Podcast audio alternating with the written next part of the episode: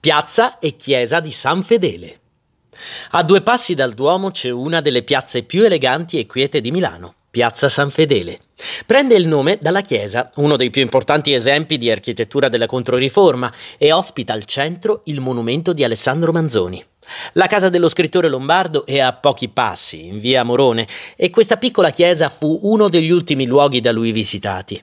Il 6 gennaio del 1873 Manzoni scivolò sui gradini che ne precedono l'ingresso e batté la testa. Soli quattro mesi dopo morì. Ma l'autore dei Promessi Sposi non fu il solo scrittore ad apprezzare l'intimità del luogo. La chiesa di San Fedele, che si scorge arrivando dal teatro alla Scala attraverso la via San Giovanni alle Case Rotte, è superba, ma di una bellezza di tipo greco, il che è allegro e nobile, privo di senso del terrore. Stendhal, Rome, Naples e Florence. Questo angolo di Milano è interessante per chi sa vedere la fisionomia delle pietre disposte con ordine. Via San Giuseppe, la Scala, San Fedele, Palazzo Belgioioso, la casa degli Omenoni.